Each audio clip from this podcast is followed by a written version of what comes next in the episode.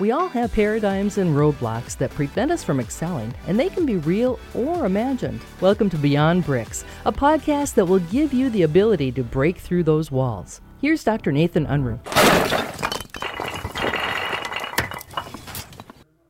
As a leader in business, you can't make everyone happy. If you want to make everyone happy, sell ice cream. What a great quote by Steve Jobs. I think we have to remember that in leadership or being a leader is not about getting consensus. Leadership is truly about making decisions that aren't always popular. Leadership has consequences.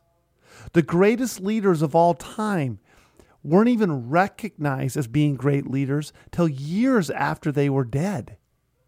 Because as we reflect back, even in the moment of taking a strong position on a certain subject or a certain initiative, they weren't popular. And understand leadership is lonely. There's three groups of people people that have zero interest of being a leader. There's the middle group that just kind of stays in the middle and wants to blend in. And then there's the third group and they are very few and far between. They're the ones that will step up, step out, and lead. Lead for a cause, lead for something bigger than what they are, no matter what the consequence may be.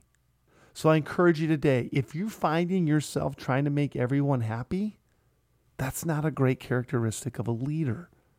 You have to be willing to make the hard decisions. I want you to reflect today no matter where you're at in your own life, whether it's personal decisions, whether it's working in a business, whether it's running a business, I want you to reflect on your own leadership.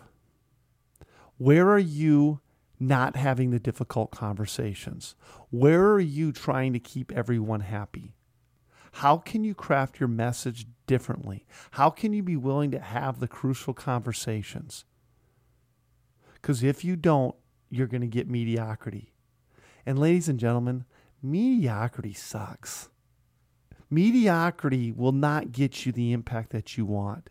Strong leadership will. So, my encouragement today is lead and lead strong.